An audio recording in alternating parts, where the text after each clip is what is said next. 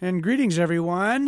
You're listening to KYRS Medical Lake Spokane, 88.1 and 92.3 FM. This is Art Hour. I'm your host, Mike Malsom. I'm your other host, Eric Woodard. And we are here with a former student of mine from, we won't say how far back in the day, uh, but a former student of mine and a current documentary filmmaker, Mike Beagle. Mike, welcome. Hey, thanks, Mike. Yeah. Oh, you're Mike. Oh, I didn't have your mic on. Let's try that again. Mike Beagle. How's it going? Oh, there he is. All right. Yeah. All right. So, uh, I mean, you're you're a documentary filmmaker. You're the first filmmaker we've had on the show. So let's just kind of start with what you're working on right now, and then kind of what I'd like to talk about is. Uh, the path you you uh, went to get here, because I know it's not a um, it's not a straight path. It's not a, a, path that necessarily anybody else would have followed. But uh, first thing, what are you working on? What are you doing here in town? What can we expect to see from you? So I've been working uh, for the last eight months or so on a documentary, a feature documentary about the history of climbing uh, in Spokane. It's called The Freed, um, and it features all sorts of climbers that kind of formed what is known as modern rock climbing um, especially after World War II, and it started with you know uh, Bill Fix and Joe Collins, and then those two guys raised and trained uh, two other guys, uh, Chris Kopczynski and John Roskelley, and they have those two dudes just tore it up and did so many amazing things and really w- were a huge inspiration to the uh, a burgeoning climbing scene in Spokane um, through the 80s and 90s. What followed in their heels was an explosion of sport climbing, and now we have all sorts of indoor climbing and sport climbing, and it's really it's a huge community, and that's that's what I'm looking to do with the film is to really share the story of. Uh, everything that's gone on here. It's so rich, and I think a lot of people aren't aware of how extensive and how world class the the climbers coming out of Spokane have been, and just how beautiful the stories are, and everything that everyone's done. So that's what I'm doing. So I'm assuming that you were involved in climbing, not not filming the climbers, just involved in climbing in the first place. So what brought you to the project? How did how did you go from uh, I mean, did you start climbing in high school, or what, what's what, how did you get into that? Yeah, so in the sixth grade, uh, I I went and learned how to climb out of mountain gear um, with my buddy Tom, and uh, from there, um, there there wasn't really a lot of opportunities for indoor climbing. I mean, there's the wall at Mountain Gear. Um, we would go out there, and then we'd go out to Minnehaha, and there's this old guide called the uh, a, a, guide to uh, climbing on Spokane rocks. I can't remember the exact title of it. Um, but it was written by Bob Loomis and Nancy Loomis. And then Wild Walls opened, and I started climbing there a ton. Joined the climbing team, um, and was climbing with people like you know Todd Myers and Johnny Guicachia and Spencer Davey and all these guys who were really at that time uh, developing really really awesome routes and sending routes that some older folks uh, you know just a few years older had been setting. Um, and so that was my background. And then I left Spokane for for college and then went into the film scene in LA for some years.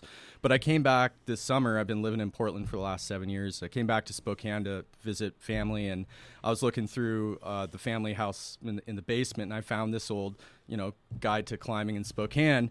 And I was like, "Wow, this is really great!" And I saw this this indices of, of first ascents, and it was, you know, a, a group of basically like eight climbers had 90% of the first ascents and it was just like it's a beautiful piece of history and immediately i was like oh man i gotta I got to make a film about this. And then one thing led to another. It turns out, you know, Bob is old friends with my dad, and and Nancy is friends with my mom, and got got me connected with them. And after talking with them, then it kind of opened up and started talking with uh, John and Chris and and Marty and Timon at Wild Walls, and and talked with Paul Fish at Mountain Gear. And they uh, everyone seems it just everyone wants to tell the story and share the story and hop on board, and that's where it started. Now, had you been looking for a documentary to make at the time? Had you made documentaries before, or was this something that just sort of was a brand new thing that sort of fell in your lap and it took you on a completely different direction? Just that. Okay, it fell in your lap and it took you in a completely. So, what were you doing at the time? Um, so, for a year prior, I had been working on uh, an investigatory documentary um, about a, a company um, that was uh, involved in um, uh, uh, cooperating rather um, uh, contentiously um, with some uh, federal agencies, um, and they were caught doing it. And there was quite a bit of hubbub about it, and a number of lawsuits filed. There's a national class action suit. There was a suit filed by the attorney general over this, And so that film is something that I had been following just pretty much 24 7 for about a year and got getting heavily involved in that. And I'm still working on that project. Um, it should probably come out um, sometime in the fall, um, early fall next year. And so I had just been doing that, and uh, but I had started climbing intensely again, and I had just finished uh, in March uh, a campaign to help save a climbing gym in Portland, as well as protect a critical watershed from the expansion of a uh, light rail uh, system in Portland, mm. the Max line. They were going to expand it out into the Fanno Creek watershed, and and so I did an advocacy campaign to make people know that you know this is kind of a kind of a problem and and that's that and that's where I really began to get involved with um, uniting my love for climbing with filmmaking and going from the short form uh, works to feature length. So I'd be uh, interested, Mike. When did you get interested in the actual filmmaking? We had talked earlier uh, before coming up to the station that you actually went to film school. Mm-hmm. Um, and did you get a degree in that, or just you kind of dabbled in it and thought, man, this is kind of what I want to pursue? Well, in high school, in, at Eric's in Eric's class, I was taking pictures uh, for the yearbook, and I, I I'd been um, I started developing photos when I was uh, I don't know like nine years old or something like that um, in, in my aunt and grandma's dark room. Um, and so it was just something I loved to do. But at that point in time uh, in high school, I was very much on a track to be either a marine biologist or ethnopharmacologist. And so I was like all science all the time. That's what I wanted to do.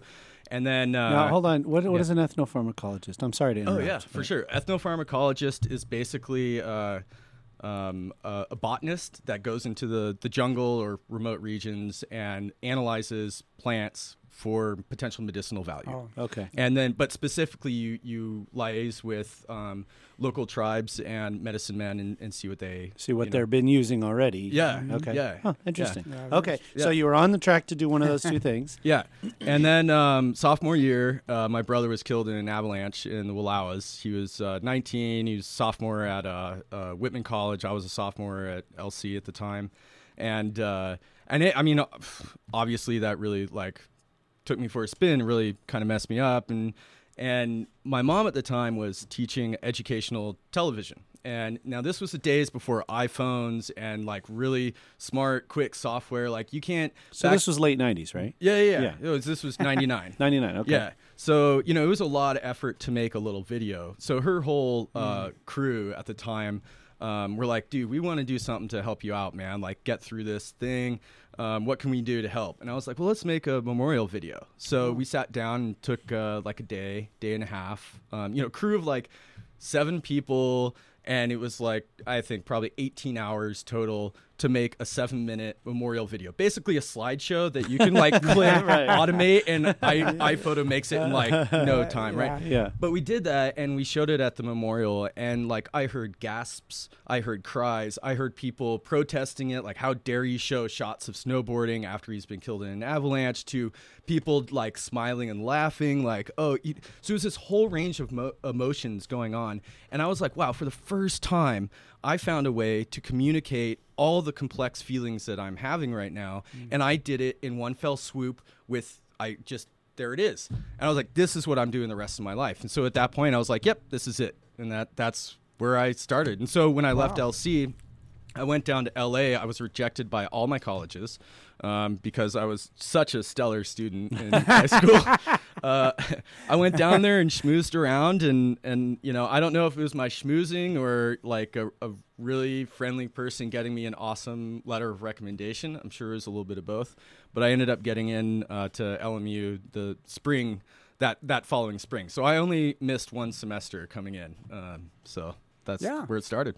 And um, so, doing the film through the college, um, what what aspect of that, maybe the formal training or introduction to that, um, is, is, the most important uh, as you're doing the work now? I'm, and I'm saying that for because uh, there's a, a growing number of high school students that are really interested in becoming filmmakers. My son was one of them a while back. So, I mean, what what is it? What does that benefit by doing that versus just going out and learning the ropes with a very professional I, have heard Mike answer this question before, so I kind of can't wait for oh. him to answer it. Uh, well, so I'd say the number one value of, of going to film school uh, would be to learn how to navigate bureaucracy. I'd say because you know there's a lot of red tape involved, and you know it filmmaking. If you do filmmaking by the book, um, and you get everything you want to do the thing that you envision, it's real expensive. And the reality is, most of the time, you're not going to have the resources to do that. So you've got to find some creative way to make that happen. And usually, what stands in your way is certain bureaucratic kind of loopholes, mm-hmm. especially within the academic setting. So it was kind of learning how to do that. Um, I think the other, the, the second most important thing is learning how to be a team player and cooperate in large communities of people. Um, because you know filmmaking is is really hard to do on your own. It's darn near impossible. Um, so it forces you to to find a way to communicate and cooperate with other people's input. Um, and and I I would say that would be that. Um, well, Mike, that was a much more diplomatic answer than I uh, the one I heard you give a couple of months ago. I mean, you basically said you you could have done it without film school, yeah. and you would have saved a lot of money, and you might have gotten um, a, a, a bigger jump start on what you really wanted to do. yes, this is true. well, you know, and, and, and, honestly, that is the answer that I hear more often than than it was worth it. We, even when we had Travis uh, Twite on as a chef, he went to culinary school in Portland, as a matter of fact, and we asked the same kind of question. Mm-hmm. And then my son was going to go to Bozeman and study film there because they suppose they had a good program. But then he met a friend that's you know fairly successful. He's in the business anyway. He says, "Well, you know, the people we hire, the people that can do the work."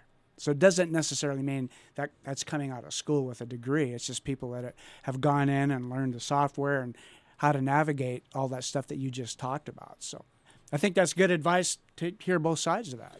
So what what is the thing that you get from a film school that you can't get from just making guerrilla style films with your phone? Hmm. Or is there anything? That's a good question. Because it, one of the things, and as you're thinking about this, mm-hmm. I think um, it's a lot harder to tell a good story than it is to teach somebody to be a technician as a director of photography or something like that. So um, I'm just wondering if it's, I mean, even now with YouTube, I mean, it seems like you can pick up so much technique. Is there something that if there's somebody listening out there who's thinking about going to film school, is, is there a reason that they would need to go that they couldn't get that anywhere else? Um, I would say probably the one thing that that you can't get elsewhere that um, film school can really uh, accelerate um, is the access to resources. Mm. You know, so like at the end of the day, um, the the big difficulty in trying to be an independent filmmaker on any level is the amount of noise that's out there because of YouTube and Instagram and all, all the various digital platforms out there. Anyone can go and make something. And at the end of the day, you know, being a solid technician doesn't really matter anymore. It doesn't matter if you're shooting a film with your iPhone or some camera that's eight years old and is a piece of crap. Uh, what matters is story. And so once yeah. you've made a good story, you know, it's a matter of getting it out there. And what film schools can can provide is they usually have departments. I know LMU certainly did. My films were garbage in college, so this really didn't apply to me. But if you've got something good to look at, you know, they they've got very direct connections with all the major film festivals, all the people that are looking to put films out there, all the representatives for various studios and whatnot, and so it can give you a direct line um, to those opportunities, and and that's kind of the sort of opportunity that you're looking for if you're doing it on your own. So I, I would say that maybe that would be the the most valuable. Kind of a networking aspect. Absolutely. Yeah. Okay. Yeah. Now you said your films were garbage. Uh, in what way were they garbage? I'm kind of curious. I mean, were they were they pretentious? Were they poorly made? What I mean, what when you're looking back, and we all look back at our early works as, with oh. embarrassment. What what? Or, are, I say, we should have paid um, the districts for our first year of teaching. Right. right. right. so what was it that you look back and, and don't like about your early films? Uh, they were uh, entirely self-important. Um, they were poorly written. Um, the directing was not so great. Um, technically speaking, they were all right. You know, they looked all right. The editing was all right, but you know, the story was just not there. Like I just, I just didn't know how to tell a solid story that would be compelling. So that that was kind of where I was going because I'm glad Eric brought that up. So I mean, it's like you could have the most expensive camera in the world, but if you don't have in your mind what makes a good shot to take it with, the camera really isn't worth as much as somebody that's got a great eye for what they should be taking a picture of, regardless of the technical aspects of the camera. Or even how to get somebody to feel the emotion you want them to feel at that point. Right. Yeah. So the training and how to to write a good story. How, how did you how how have you grown in that and what advice have you gotten over time to be become a better storyteller? Um, well, I mean, it's one of those things where you just kind of refine it over time. A big part of it is editing. So, you know, when I when I was in high school, I would take Eric's computers that he had in the classroom, say that I was going to work on, you know, yearbook stuff, take it home, and really what I was doing was that was like the first time you could get nonlinear editing software um, for the average person. Mm-hmm. You know, it used to be at the time if you wanted to edit at home or edit anywhere, you're looking at a quarter million dollar system, and now all of a sudden, this is for the first time you could actually edit at home on a home computer, right? So I do that, and none of my friends wanted to make movies, so I re-edit um, films that I thought were really crappy and make them watchable and I would just do that on my own. And so what happened is I ended up having this strong skill set as an editor. Mm. Um, so by the time I graduated college, I'd been editing for six years, and I could walk right into that position. So even though I went into it to be a director and producer, I went into it with a skill set and just became an editor by default. And so what that did for me is I I saw everyone else's mistakes. I learned how to mm. put together mm. stories that someone else had already put together, uh, and yeah. then I'd refine them, right? And so that would work over time. But I've had mentors over the years, directors I've worked with. Um, one standout is uh, this guy who's an actor and director, Clifton Collins Jr., and and he I, I've done most of his music videos and learned a ton from him. We worked on and off over the course of five years, and and he really gave me some chops and, and taught me story because he's been act he's been in like a hundred some big Hollywood movies and like he knows his craft. And so it's learning from that that I've I think I've I really started to hone stuff in and and just over time, you know, especially teaching. I helped teach for 2 years post production in Germany for documentary filmmaking. So, mm-hmm. you know, I think there's one thing if you if you go and teach, you really have to know what you're talking about beyond just being able to go and make a film. So I guess that's kind of brought me to to now. And that's what you did for about 15 years, right? You edited other people's stuff. Yeah. yeah. And what made you decide you didn't want to do that anymore?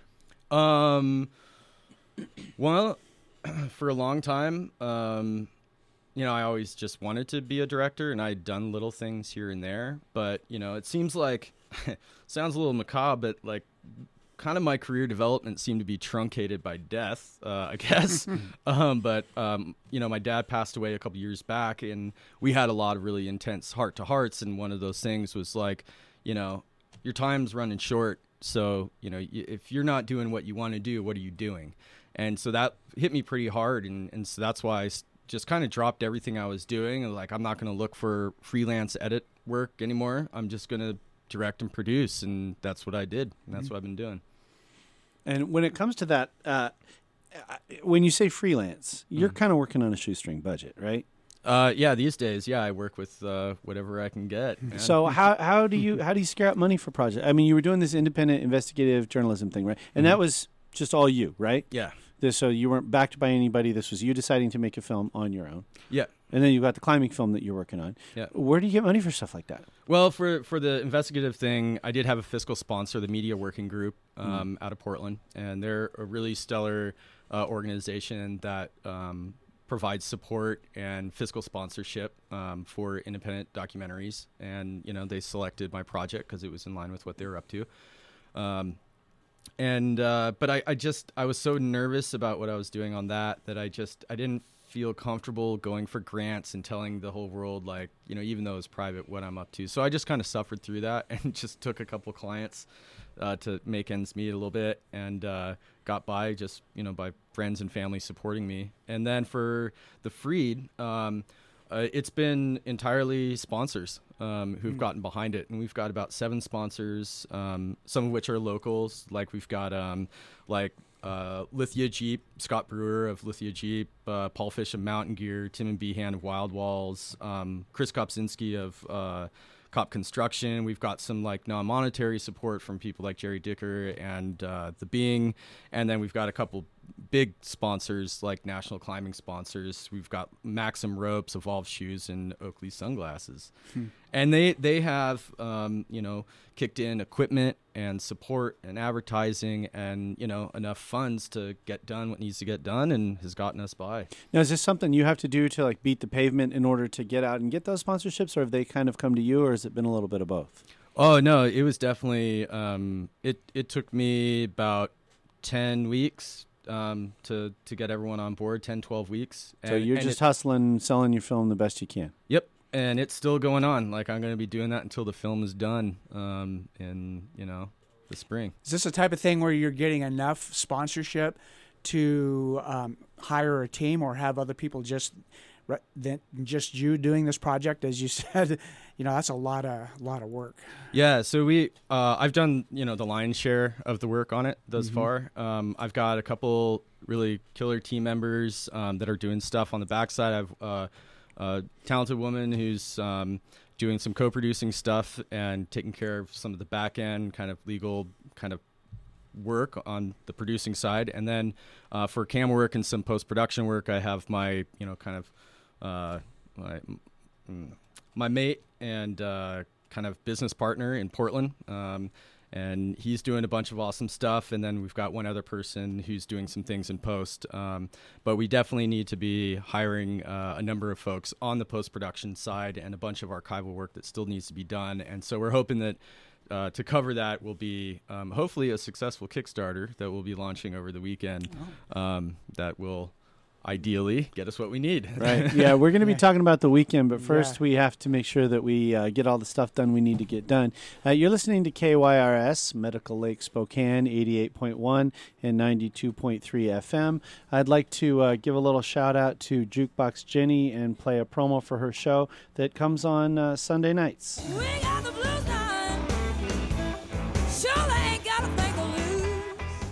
Hang out with me, Jukebox Jenny, on Sundays from 6 to 8 p.m. to hear America's very own music, the blues. Let me help you shake the trouble out with a mix of funk, R&B, and blues from Delta to Chicago. You'll hear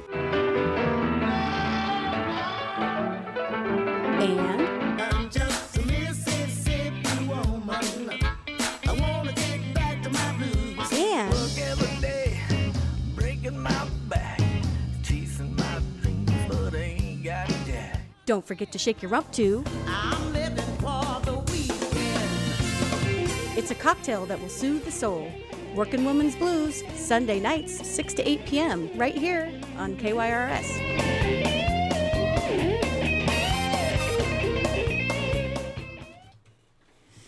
Art Hour receives support from South Perry Pizza, featuring rotating local artists and serving hand tossed artisan pizza, beer, and wine. That's at 1011 South Perry Street and online at southperrypizza.spokane, or excuse me, South Perry Pizza southperrypizzaspokane.com. And uh, I also wanted to point out that KYRS uh, relies on people like you uh, supporting them, and Art Hour relies on support from you as well. Just $3 a month keeps KYRS going strong, and you can help by texting GIVE KYRS. That's all one word, GIVE KYRS to 44321. That's 44321.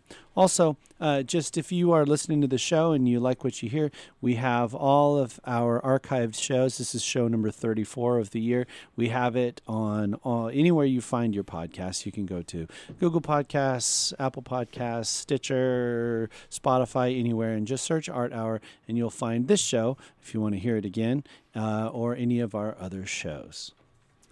Perfect. And we're back. What, what what was the last thing we were talking about that we said we were going to ask after the break? He was talking. Uh, I don't remember. Uh, we were, yeah, and we were on the your team members, and uh, we had just finished with that. Um, I think we are talking about dough. That's what we were talking Yeah, about. We're talking was- about money. And how much does it cost to maybe do this production you're doing with Freed, or what do you what do you th- think you need to raise uh, just to have a you know a fighting chance of getting through it? Well, so our Kickstarter, uh, we're we're going to be asking for uh, forty five grand. Um, about ten of that goes to Kickstarter for fees as well as um, fulfillment of rewards and all that stuff. Um, so we're looking at you know between 30 and 35 grand. Um, we need plus another maybe 10 so in total we're looking at about 45 to 50 thousand bucks that we need to finish the film. Um, and that's for all manner of things. It's you know the um, shooting more interviews um, doing the final mix, uh, the people we need to focus on scanning in thousands and thousands of slides. Like there, there's one person alone whose archive is 34,000 slides, 40,000 slides, right? Um, so we've got a ton of archival work to do. Um, plus, we have like the sound mix, color correction, licensing of music. Um, there's things called title reports, errors and omissions insurance. It, the list just goes on and on. So you can kind of skate by and get a film shot for like pretty low amounts of money, but once you get into post production and and delivery, um, things get a little little bananas. So, So it- I, I wanted to talk about the, the kind of the kickoff you have this weekend. Mm-hmm. Um, I want to make sure you get all that stuff on there. But so let's say best case scenario. Let's Mm-hmm. say you get your money, you get your film made. What what are your hopes for this movie? What will it end up? Where will it be? What will it look like when it's done? Who will see it and how? I mean, get on Netflix, get on Amazon Prime, um, do something down at the Bing. What what do you what are you envisioning this to be when it's done? Yeah, so uh, at a at a bare minimum, um, we'll do a premiere here in town at a, a solid theater with you know really quality sound and screening experience, um, and then uh, we'll do a limited theatrical release um, nationally, um, and limited by that it's you know not like a bajillion screens. Now, yeah, also, I, is there sort of a subculture? I don't want to use that term. I don't like it. But is there a culture like with Warren Miller ski films? Is there a culture of climbing, uh, maybe uh, festivals or something like that, where you know Yeah. it could kind of get on that circuit? Yeah, totally. So you know the, the the festival circuits for climbing films and mountain films, pretty much all those deadlines uh, were all in the fall, and I was hoping to be done by then. Um, but you know, I was rather ambitious and wanted to produce a feature doc more or less on my own in in you know like four months, and that was just kind of unreasonable. Um, so I've I've missed a lot of those deadlines. So we'll, we'll probably go um, just limited theatrical, do our premiere here, and then we'll go to either Netflix or Prime um, for the release, as well as like you know video on demand. Um, and I have some friends at you know both places that hopefully should be willing to facilitate getting it out there, and so I'm pretty confident that um, it will be it will have a wide international release uh, on a streaming platform that's visible and available for anyone anywhere. Um, either just before the Tokyo 2020 Olympics or just after. And uh, if you guys don't know, the the 2020 Summer Olympics is the first time that climbing has ever been in the Olympics, Oh. and it's it's kind of a, a cool big deal. Yeah. Yeah. So, kind of on your with the free documentary on the climbers, have you already interviewed some of the? I mean, I saw your trailer and you had John Roskelley there. I mean, you got some big name, world class climbers. Mm-hmm. Have you come across any stories already that you just go, oh, man, that's that's just pretty amazing? Yeah, absolutely. so you should go watch the movie. Check them out. Can, can you give us a teaser? No. but pretty much the, Yeah, the- there we second time There this we has go. happened to us, Mike. the uh, the who's who though of, of the Spokane climbing community. I mean, really from from the get go to to now, um, we have you know people who are quite representative. I think um, of every development that's happened along the way up to current and the current um, men and women who are really you know keeping the standard alive and pushing the standard and, and doing new cool great things. Um, yeah. So somebody like a John Roscoe, some of the the the original, I mean, I, the Godfather of climbing the older generation. Um, though they do they have a feeling like this is a great way to start giving back, and do they? Is there a lot of mentoring that's passed on down through generations and of climbers, such as then to where you're at as a climber? Absolutely, yeah. I mean, it, it is a long-standing tradition uh, within climbing to have a mentorship structure, um, where you know an older climber takes a younger climber under their wing, teaches them technique, takes them out, tells them the stories, shares the history, and for a long time it was purely an oral tradition. Um, and then that got handed down um, and put into text by you know various historians who've written these various guides that have come out over the years. So you know Bob and Nancy Loomis made their guide with Nancy's illustrations and, and Bob writing it and has all this story about who climbed what routes and all that.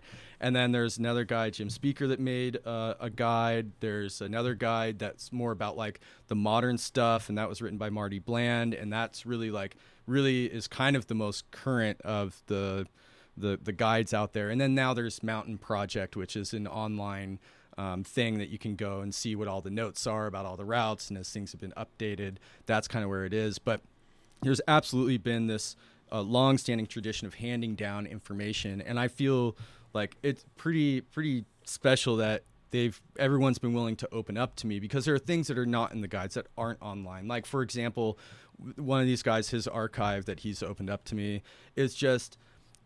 I've gone through these photos and I'm seeing photos that you know have been published years ago and you know are like famous photos and that's like one in thousands. And then you see all these other ones and it's like wow that that's there's Jeff Lowe there's there's Fred Beckey there's you know John and Chris like when they were kids like doing the first descent up whatever place. And it's you're seeing these things that are just these priceless bits of history that you know if you don't put them into a permanent record then you know it could be lost to time and that i think would just be a travesty and so So, in some Yeah. senses, in many senses, your film is designed to be a history. yeah absolutely Okay, but it's also designed to be a snapshot of what's going on right now, right? correct And what's what's the climbing community like now? I mean, uh, I, I- I know you're probably going to say it's great and all that stuff, but I mean, as far as comparing it to other places, is this a pretty special place to be a climber? As far as I understand, um, uh, it is. Um, you know, there there might be in other places infighting between the different types of climbers. You know, the boulderers might not like the sport climbers, and the sport climbers and trad climbers may not like each other. Trad climbers might not like the young kids climbing plastic in the gyms, and all that. And and I don't know enough about other climbing communities to, to be able to make some blanket statement. But what I've heard from people as I've interviewed them over the last several months is very much that there is a very strong intermingling of all the various types and disciplines of climbing here. Um, and, and I've witnessed that firsthand, and it's really cool to see. You know, of course, uh, every community is going to have some amount of, you know, kind of dis- Conflict. conflict, Yeah, sure. disagreements, So- whatever. But Yeah, I th- that's a great question. But I, you know, you said the um, 2020 Olympics, right? Rock climbing is going to be an Olympic uh, a sport, and and what is that? What are the parameters of that type of uh, climbing that they're going to be judged on, and what determines a winner versus somebody that comes in fourth place? You know, standing on the podium versus not standing on the podium. Sure. So there, uh, every athlete, every climber who's on the Olympic climbing team for their country has to perform in three different categories. So you have to be, you have to do speed climbing, you have to do bouldering, and you have to do sport climbing or lead climbing. Um, and speed climbing, obviously, is you know it's based on how fast you can climb a standardized route. Everyone climbs the same route, and it's all about time. And then bouldering and uh, sport climbing, that's all about, you know, how far do you get on the route? And, you know, as further you get, the more points you get. And then it all adds up and gets averaged and and that's that's how you determine it. And there's been some kind of groaning about that format because speed climbing is not sport climbing and sport climbing is not bouldering. So to take a professional boulderer and that's really top shelf and force them to have to compete against a speed climber or a speed climber against a sport climber is kind of bananas and idiotic in my opinion. But whatever, it's in the Olympics and it's creating a new standardized way of measuring the the full spectrum of your climbing abilities. So I get their logic there. Um, but it is really cool to see like all the people who are emerging as being really really stand out. Sure, So- but if you're probably chafing against the quantification of climbing, right? It's like there's there's a lot of beauty and ineffability to it that you just say, do we really need to put numbers on it? I mean, is there that aspect of what you're thinking about it? Yeah, I don't know. Like, sure, that some people certainly feel that way. Um, in my case, uh, my my chafing about it is combining the three Oh, gotcha. disciplines mm-hmm. and forcing one person to have to do all three. Because most of the time, people who are at the pro level, they're focusing on just one type. Mm-hmm. So right? there's not a medal for all three separately. There's a medal for one where you have to do all three different events. Yeah, you know, I'm actually not sure. So I was that. thinking, like in gymnastics, you know, they have your all around Right, right. gymnast, which encompasses how well you do on all of the different apparatus. And then they also have individual gold medals for each apparatus. I was just curious if that was the same way for that. Like there's a gold medal for bouldering and for sport and speed, but also an all around gold medal for the person that can do all of those relatively well. You know, that's a great question. I'm Right. not sure if it's separated out or if it's just a single one. All I know is that to qualify, you have to perform in all 3 mm-hmm. at this point. So sure- how's the training? I'm just thinking of the old guard in- back in the day when we were training for these things, and and now, how much has like technology with equipment and training technique? How has that evolved over the you know decades? Oh, it's massively. You know, I think the big the big difference from a technology standpoint is that the equipment is lighter, um, it's safer, it's more durable, um, and it can give you protection in places that you couldn't get protection before.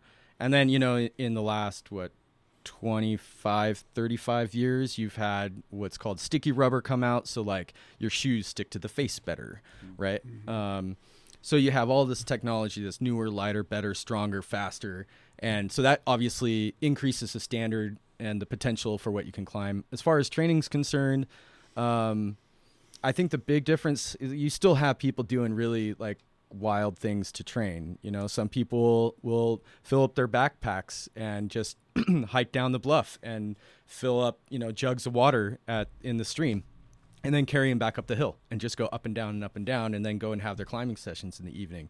You know, there's other guys who are ice climbers apparently that will walk around with snowballs in their bare hands. Like all day they'll just walk around with snowballs so they can like train themselves to be tough against the cold. You know, and then like everyone seems to have their own thing, but one one thing that I've seen more so than maybe in the past is really dialing in um uh kind of I don't know how you what you would call it more of a a math minded approach you know you'll go and and have your strength of your forearms tested like how much grip strength can you put at different angles and based on that and your nutrition and, and what you're doing like you should be doing exactly this many routes a day at this level with this much weight. You need to do this this and this and have a laundry list every single day and that's what you do. And there are people that you go and get evaluated and you pay them a monthly fee and they monitor your training for you. Um, and as long as you just do what they're saying supposedly you'll you know get to that next level. And so i'd say that's a major change because that wasn't there when i was younger I, I don't know if you knew a guy named Greg Ritchie. He do, he does a lot of just camera work, you know, just filming sport sporting events here in Spokane. But he's also climbed some of the big mountains, you know, like K two and some of those. And he said when he trained, he just uh, would go up to Mount Rainier and just hike up to the summit and back. I mean, and and do that frequently. Just thinking, you know, maybe that there's something to old school, but I also think just with all the other sports, they're they're down to the the math part of it, like you're talking about. You know, recovery time, sleep time, even down to like type of underwear you wear so that you can recover faster. for sure Yeah. Speaking of filming sports, as you were talking about, uh, there's been kind of a I don't know. I don't want to say a lot of climbing movies have come out, but it seems like with Free Solo and Meru and movies like that. Is there one particular movie that you thought stood out as one of the better climbing movies that have come out recently? Well, yeah, I mean, Free Solo is really quite uh, exceptional. Meru as well is really Meru's cinematography um, is just kind of jaw dropping to me more so than Free Solo. In what way? Um, it's unflinching. I mean, the stuff of Renan Ozturk um, while he's on a gurney after his awful accident, and they're just sitting there filming him, and like he's on death's doorstep, and the camera's unflinching, and I that takes such a level, um, a huge level of courage that I just like I don't know how I would deal in that situation. Um, I've been filming and and been sitting there and see a rock in my trailer. I've got a shot of a rock like flying down and uh, hitting this female cr- climber, uh, Destiny Godby, just gets clocked on the head with a softball-sized chunk of granite, and. I, as soon as I realized what happened, I stopped rolling. And I was like, "Hey, are you okay?" And, and then I see films like this where they're they keep rolling. They don't stop. I mean, they're still asking, "Are you okay?" But like that takes a special Mm-hmm. discipline that I still have to practice to be okay with. But I would say the the one film though that has really got me going more than any other climbing film. Um, it came out some years ago, uh, but it's called Valley Uprising, and it's it's about the history of Yosemite Valley, and in many ways it touches on um, similar things that I'm touching on in my film. And what's fun is that while they're talking about what's happening in Yosemite Valley, I'm talking about what's happening in Spokane. But a lot of the stuff during the golden age of climbing was happening at the same time. You know, John and Chris and Bob, they were all going down and hanging out with pe- people like Peter Croft and Ron Kauk in the 80s and and bringing the stuff that they learned from those guys and bringing it back to Spokane and applying it here. And so there's kind of like this dialogic growth thing going on where what's happening there is happening here just a teeny bit later. Um, so I don't know. I love that film. Right on. I, I haven't heard of it or seen it, but I will check it out. I love watching climbing films, but I end up um, basically in the fetal position the whole time because I'm so nervous. oh God, yeah. Uh, so speaking of films, how, how much do you still have left to do on your movie? I mean, is is principal shooting done, or do you have a lot more of that stuff to do? Are you mostly in post production? Where are you in the process? Uh, so we've got about 20 more interviews to shoot. Um, we've shot a ton. Uh, I think we've done about uh, 14 interviews at this point. Um, pretty much all of the outdoor climbing um, that we want in the film uh, has been shot. Um, so we've got interviews to do, archival work to do. We need to talk with um, some of the, the like library type archives, not personal archives, at some of the institutions in town. Um, and then yeah, just post production. So the plan is that the bulk of the film will be completed, um, post production, everything by the end of February, um, and then we'll start looking at um, you know pre-streaming release options, and uh, and then we'll uh, at the latest uh, do the premiere in June. Right on. Yeah. And you're doing it all here now, right? You're you're here full time. Yeah, yeah. So you know, for the last eight months, I was going back and forth between Portland and Spokane, um, and just kind of doing stuff both places. But then it just kind of made sense because of this film and th- my next film, which is based out of Spokane, um, and all my other work is location agnostic. So I was just like, well, why don't I just move here? So I m- went and got a place up on the South Hill and moved here about a month ago. So yeah, now Did you move full-time. here for the expense, or were there other reasons? Oh, all sorts of reasons. I mean, one, I wanted to be here, closer to family, um, way cheaper. The cost of living is like, I mean, I looked at the basically, I was living in a two bedroom apartment uh, in Portland, and it was a pretty sweet spot. Um, and uh, but then my landlord decided to sell the place, and I was looking at uh, you know what it would cost to move here, and I found a a house and a yard and like basement and loft and all that for like 30 bucks more a month. And I was like okay all my work's here family's here cheaper better cost of you know quality of life and cost of living. And plus all the climbing is here and I've gotten to know the the Spokane climbing community really well now as an adult. And mm. you know I'm I'm lucky enough to call a bunch of those people my friends and like I go climbing with them and it's, I just want to be around them and hang out. So kind of got kind of got some some family and fun here so Right on. Well, we ask a lot of people this too. People who uh, grew up here, then leave, and then come back. Uh, what have you noticed being the biggest change in Spokane from when you lived here before you went to college and when you live here now?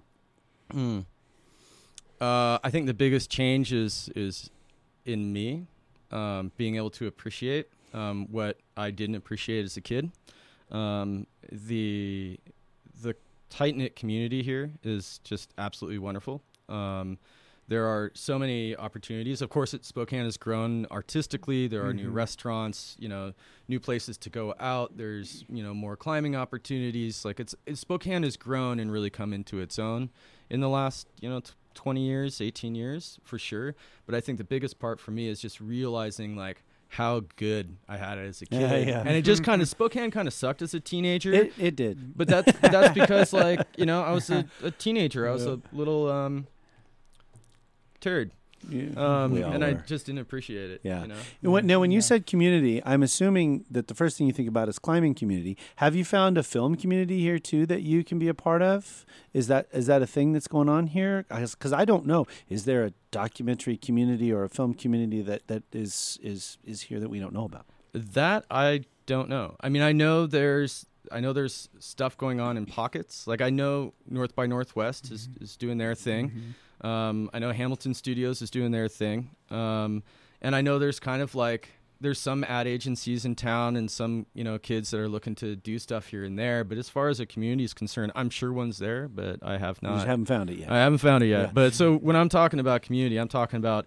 um, climbing community, family, friends. You know, the people that I grew up knowing and are still here or mm-hmm. have returned on their own and have kids. So And you mentioned in your previous answer that you you said this movie and your next movie are location agnostic. Uh, is the next movie the one that you were talking about before that was an independent investigation? Well, what's your movie? What's your next movie? Or can you not tell us That's that?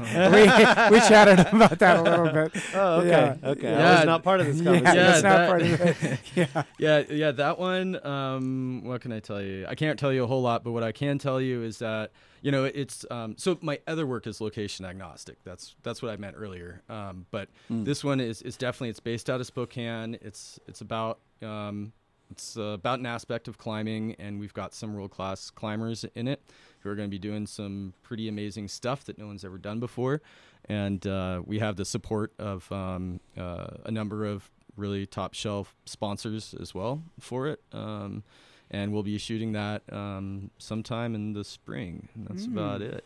I was, I was going to say you, you brought up Warren Miller earlier in the this conversation. Um, Mike, do you see yourself kind of doing a series of documentaries or other kind of story formats around climbing, or do you see, yourself branching out into other subject matter? Uh, both. So I definitely plan on. Um, I'd like to see one or two climbing. I'd like to produce one or two climbing films a year, um, just going forward. Um, some of them may be short form, some of them may be features, and I'd like to have kind of a, a, a Spokane centered, um, or at least Spokane based um, thing, very similar to what you guys are calling the Warren Miller films, or in the climbing world, we have what's called Reel Rock, and it's a series of films made every year um, by a, a company um, uh, called Sender Films and uh, and some other folks. Kind of, it's a little collaboration, and and their films everyone gets really excited about, you know, and they're they're stellar, and they're kind of the the standard. I mean, they're like I guess what you know you guys would call the the Warren Millers of of rock climbing.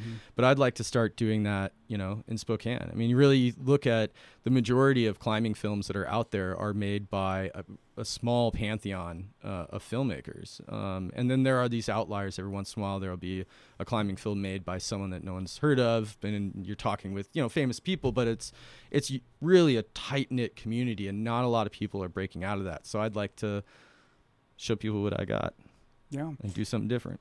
And then, are you connected with this group to any other um, types of communities, like say in, internationally, like in Europe or rock climbers that are in different parts of the world? Is that is the community that tight knit? You know, where I'm just trying to think of other types of things where, yeah, I know the soccer players, you know, in Europe as well as I know everybody knows kind of the the go-to people in the sport itself. Yeah, I think there there definitely is. You know, Americans know what's going on in Europe and vice versa for sure. Um, so there is that crossover, and and definitely I look forward to you know sharing our projects in Europe and um, certainly in Germany and Italy and into Austria and. Because I have some connections there from living there uh, before, and I know that those communities are really interested in what we're doing. So, yeah. Now I know when you were talking to the Lewis and Clark students, they were kind of interested, um, and I don't want to dwell on this too much, but they were interested in going back to uh, the stuff that you had worked on when you were an editor, because you were in LA and you were working on some some big time stuff. Uh, is there something that while you were editing, and I guess it's kind of a two part question, is there something that you were doing at that time, in a particular project that you felt taught you a lot, and was there something that you feel the most proud of that you were working on during that time? All right. Yeah, you know, there was one project in particular that's kind of like the the one that's more of a standout that I think uh, a lot of people have seen. Uh, I know a lot of people have seen. Uh, and it's the the first two music videos for the Zac Brown band um, that they ever did, and it was Chicken Fried and whatever it is. so like everyone's heard that song, dude. And and that was basically my buddy Clifton Collins Jr. Um, directed it, and this other guy Sam Macaroni was the assistant director. And uh, basically, those two guys went off in, into the boonies um, at, in like Smyrna, Georgia, and just hung out with Zac for like three days and shot this thing. and came back, and then I sat in a room for like two weeks and edited nonstop um, with those two guys sitting there, and uh, and then the the video came out, and it was like I don't know. It was we broke all previous records. No no music video had ever been number one on CMT ever in history um, for that long, and like we got the best breakout video of the year at the CMT Awards. Um, and that was all pretty bananas. Like got flown around the country for parties to like celebrate all this. I mean, and then you know within a couple of months we had something like 200 some million views and like they were the number one band like total breakout across the board and that, that was a wild time and now i hear that song i can hear the first two notes of it i'm just like grown now Flashbacks, PTSD. totally dude you know I, I love zac and cliff but like i've, I've heard that song one too many Sure, times for two weeks straight. yeah, but that that's definitely like that that's a standout. And I'd say that one and then there's a, a film that I colored in 2013. Um, and it was a relationship I built um, with uh, the the producer while I was at the post house that I worked on the Zac uh, videos.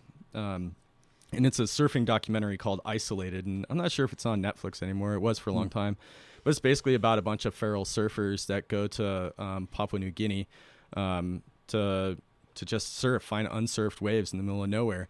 And these guys stumble upon an active genocide that was going on, that was being driven by um, uh, by the adjoining um, government and uh, being funded by some American mining companies.